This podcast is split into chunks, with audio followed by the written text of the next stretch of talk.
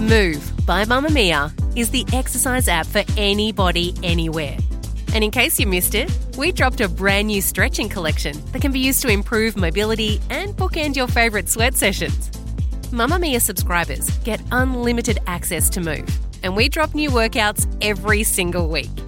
If you're on the hunt for movement that makes you feel good, head to move.mamamia.com.au and use the code MOVE10 to get $10 off a yearly subscription. You're listening to a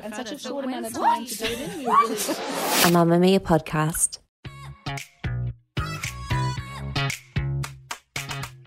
From Mamamia, welcome to The Spill, your daily pop culture fix. I'm Laura Brodnik. And I am Kee Reece. And Kee Reece, in exciting news, I'm flying back to Sydney tonight. I made my flight a little earlier, so You did? I will be back in the. Well, yeah, I just need to get back and make sure all my plants aren't dead. Although they always thrive without me. I mean, I'm excited to see you too. and hopefully we can actually record in the office together at some point next week. Go to a few little parties. Yes, I'm so excited that you'll be back. Just knowing that you're back in NSW makes me feel just a little bit safer, you know? it's good to know. Exactly. As long as we're in the same state. That hasn't always worked out for us since we've been doing this pod, but it's going to happen. And before we get into today's show, just a little reminder if you haven't watched our latest episode of The Watch, all about Netflix's Inventing Anna, it's there in your spill feed if you need a little weekend listen. Look, I don't want to brag, but we have gotten some feedback where people have said it's excellent. It answered all of their questions. Kee, I know you've been getting this too. It's just a wild ride of a Just listen. people coming up to me being like, you're so pa. You know what I mean? Like uh, that Oh no, don't bring that up because someone at work, so our boss said that to me at work and I didn't understand the joke and I look like an idiot. Which is so funny. I was like, duh, it, you said it at the end of the. Anyway, anyway, we won't go there. I but know, yes, I it is know. a great episode. I love all of our watch episodes, but this one in particular is really good just because there was so much juicy stuff that happened on and off screen, obviously. So if you haven't listened to it yet, do so. exactly. So now that we've finished talking ourselves up, on today's show, of course, it is a weekend watch and we have two new shows that we are very excited to talk to you guys about. But first, the entertainment news headlines of the day. I have news. What's the hot gossip? I want more headlines. Well, hot off the heels of our praise earlier this week for the royal family throwing their support behind the Ukraine, very uncharacteristic for the royal family to get involved in politics or wars. Over the course of the past 24 hours, Prince William has run into a little bit of hot water about some comments he allegedly made. So it all started off on Wednesday. He and Kate had visited the Ukrainian Cultural Centre in London to hear about all of the amazing work that's being done to support Ukrainians throughout the UK and across Europe. Following the visit, a reporter who was there quoted Prince William as saying, in relation to the Ukraine war, that Britons were more used to seeing conflict in Africa and Asia, adding, It's very alien to see this in Europe. We are all behind you. People were naturally horrified, and it seemed like the gaffe apple hadn't really fallen far from the tree. Like it was giving Prince Philip vibes all over, God rest his soul. But it turns out that he was actually misquoted. Laura didn't like my God rest his soul at all. I thought that was quite, quite nice. just thought it was interesting. You know how people say that? yeah, I do. I, I, wanted do. to be respectful while also Yeah. pointing out that for his whole life he made really inappropriate comments, almost exclusively about people of color. Anyway, Yeah. we move on. We move on. So it turns out he was actually misquoted because audio from the event was swiftly released by other attendees showing his exact words in full. So the audio is a little bit rough, but basically, there wasn't any reference to Africa or Asia. It was more saying that for our generation, it's very alien to see this happen in Europe, adding that they were right behind them. So the reporter who initially misquoted Prince William took to Twitter to both share the video with the full quote and clarified their mistake, saying, The Duke of Cambridge on war in Europe. He doesn't appear to have compared the conflicts in Africa and Asia. In the chaos, a remark he made was misheard, starting a social media storm. Apologies for reporting that online. It's just so casual. I'm like, you don't even know the shitstorm that you've created in the last 24 hours. Anyway, I'm just relieved because I really didn't want to have to not like Prince William anymore. So, also making news today, and I should say that I absolutely love this story before we get into it. So, Grimes is Vanity Fair's newest cover star, and with that comes the usual long form profile piece. But this particular celebrity interview came with a surprise twist.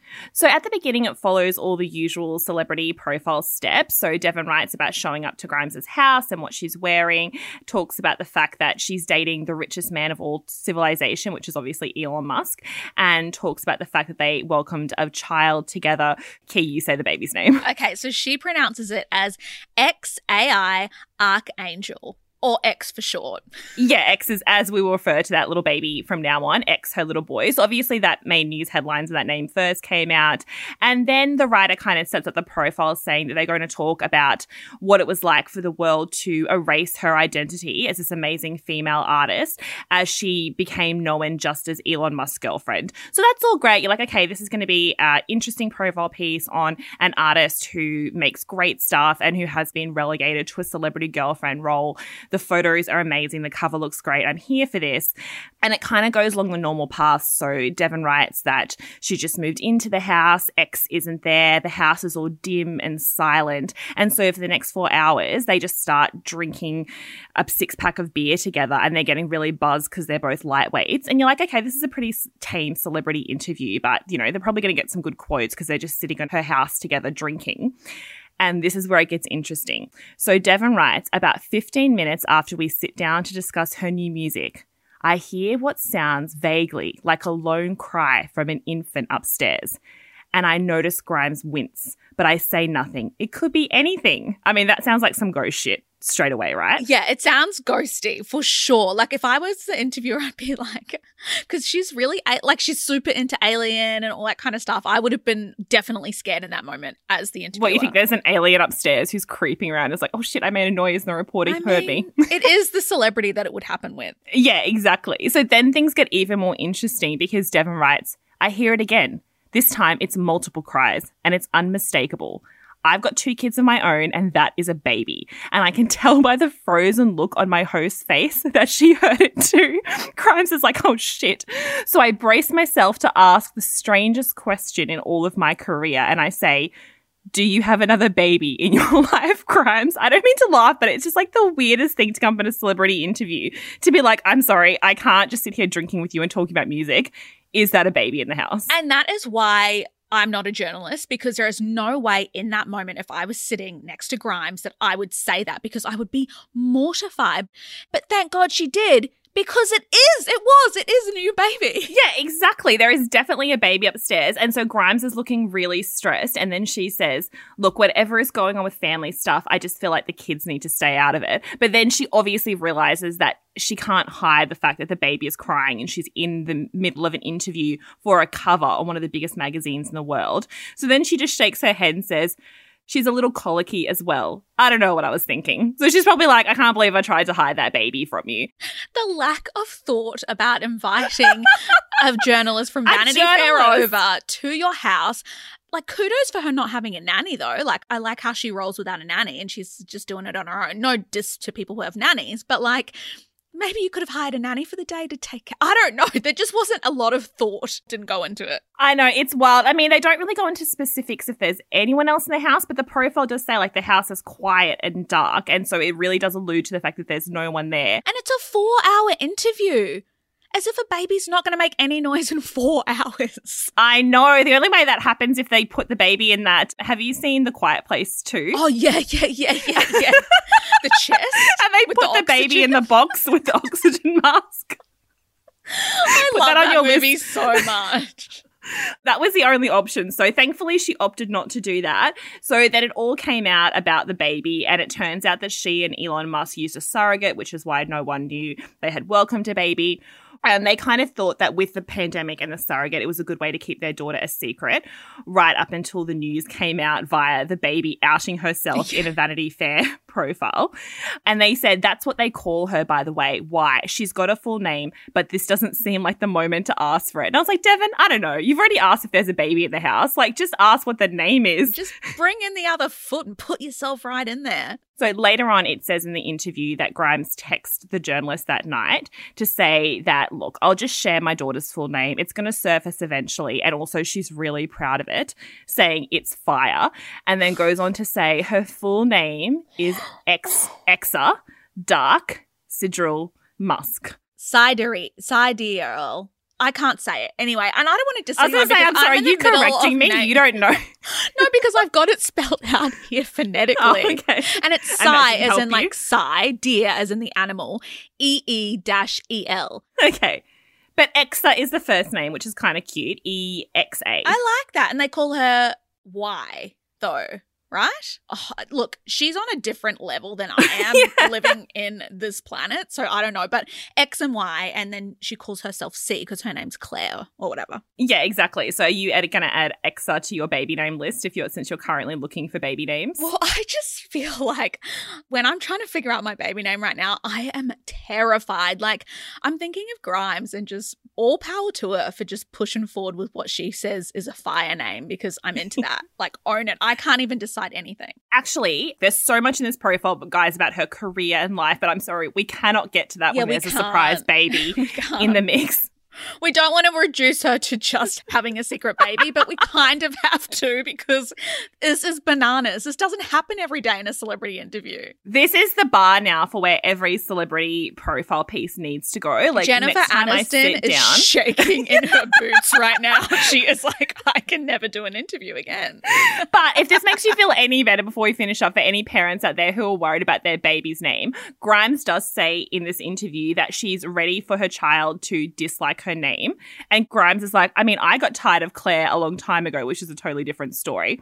But she said if her baby ever decides to change her name, she'll be the first in line to help her. And she's already got dozens of other ideas. And she says, Look, I might even change this baby's name before the article comes out. So, as far as we know, they're still keeping with Exa, but anything could happen. So, the article itself is titled Infamy is Kind of Fun Grimes on Music, Mars, and Her Secret New Baby. It's just, I can't get over this. Her Secret New Baby with Elon Musk. We will link it in the show notes. It is a very good read. I finished my work week on my couch, ordered some food. It's time for Weekend Watch. Our recommendations of what to watch this weekend.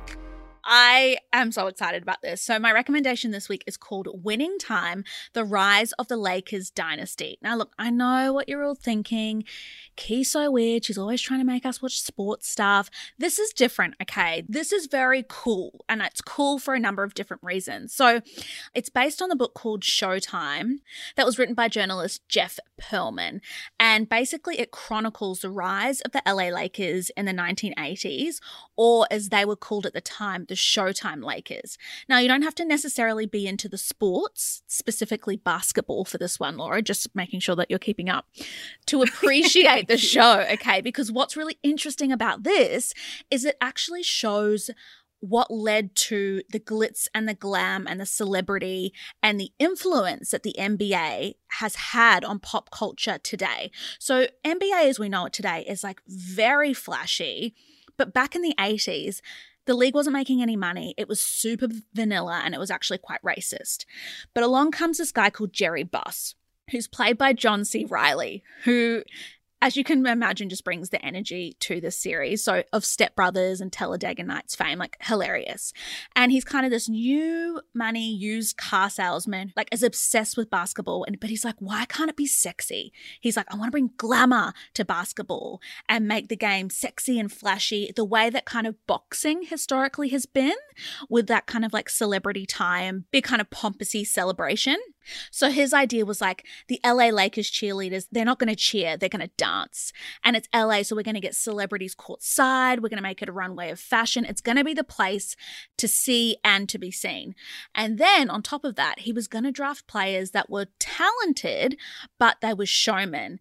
And so the person kind of at the center of this story is Earvin or Magic Johnson, is probably many of us would know, who is played by debut actor Quincy Isaiah. And he was actually at the event that I was at on Wednesday. And such a gorgeous person, gorgeous on the eyes too, not gonna lie. But he spoke a lot about the character and like relearning how to move like a basketball player because part of Magic Johnson's kind of air was that the way he moved was like very theatrical and that's kind of how they got their name as like the Showtime Lakers. Anyway, there was this added layer of rivalry between the Lakers and the Celtics, which kind of was underpinned by race and tradition. So Celtics were seen as these like purists, and the Lakers were the future of the game. And ultimately, this rivalry played a huge part in people's growing interest in the NBA. And also, it was the time where ESPN debuted. So it was making sport accessible to everyone. So if I get back to the series, that's just to give you the context and why I think that you'll be interested in watching it because it is so much about pop culture as we know it today when related to sports. Like it just has this amazing kind of thread in the story. And it switches between a drama as well as like a fly on the wall kind of fast paced 80s style grainy film. And they also mix in real footage. So it's quite cool. It's almost like a history lesson as well.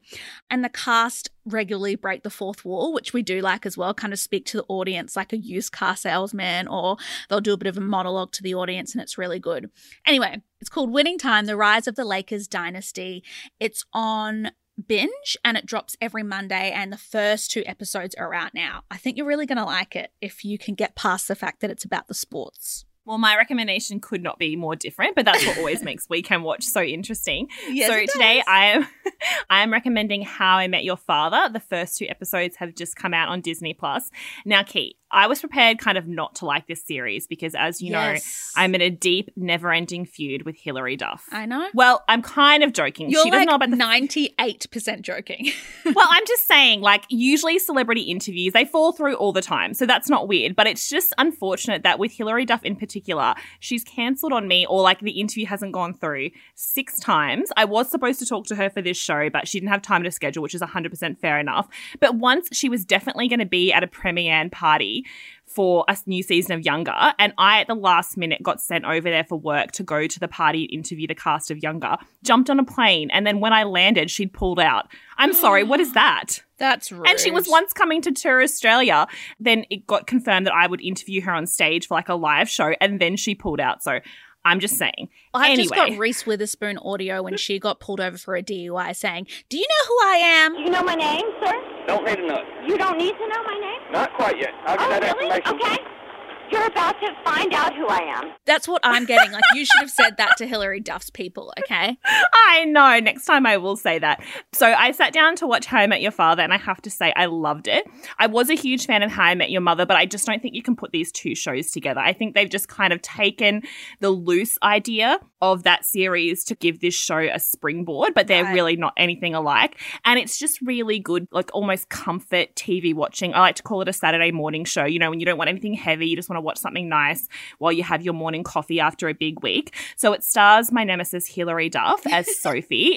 she's living in the Big Apple and you know trying to fall in love, and she's got this big crazy group of friends. And the cast is so good; like they really gel well together, bounce off each other. There's a little twist of how it's almost connected to How I Met Your Mother, but not really.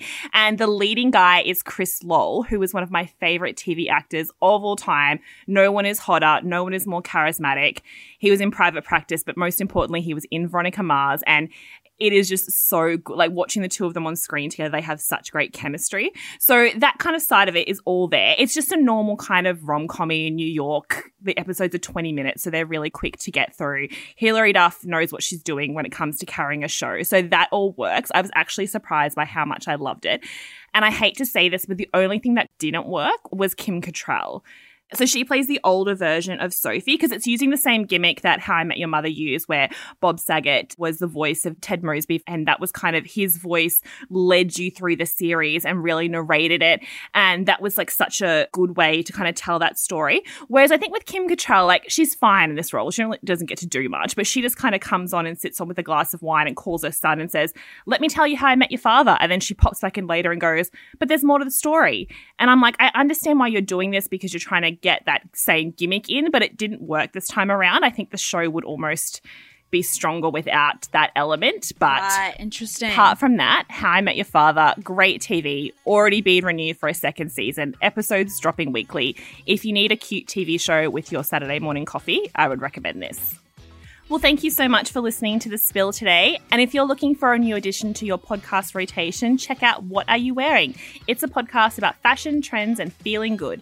Each week, hosts Denny and Tam talk about what's making news in the world of fashion. And this week, Tam gives us a little explainer on what we'll be seeing on the runways post pandemic. So, I want to talk a little bit about what we've seen on the runway so far and what we're going to be wearing this winter. And, Denny, I'm calling it a sexy season. It is Mm, it's hot. a sexy season. Yes. So the first big trend is what we're calling post pandemic power dressing. This has been bubbling away for a little while. We knew that we were going to kind of find our groove with fashion again after the pandemic, but British Vogue is calling it power dressing. And we've seen this on the runways at shows like Dolce & Gabbana, Michael Kors, Versace. It's this sort of 80s statement, boxy blazers, big shoulders, short hemlines, very foxy, very cool, very 80s. Find Mamamia's podcast for your wardrobe. What are you wearing in your favorite podcast app? This episode of The Spill was produced by myself, Laura Brodnik, and Gia Moylan, with audio production by Rhiannon Mooney. We'll see you at mamamia.com.au. Bye! Bye.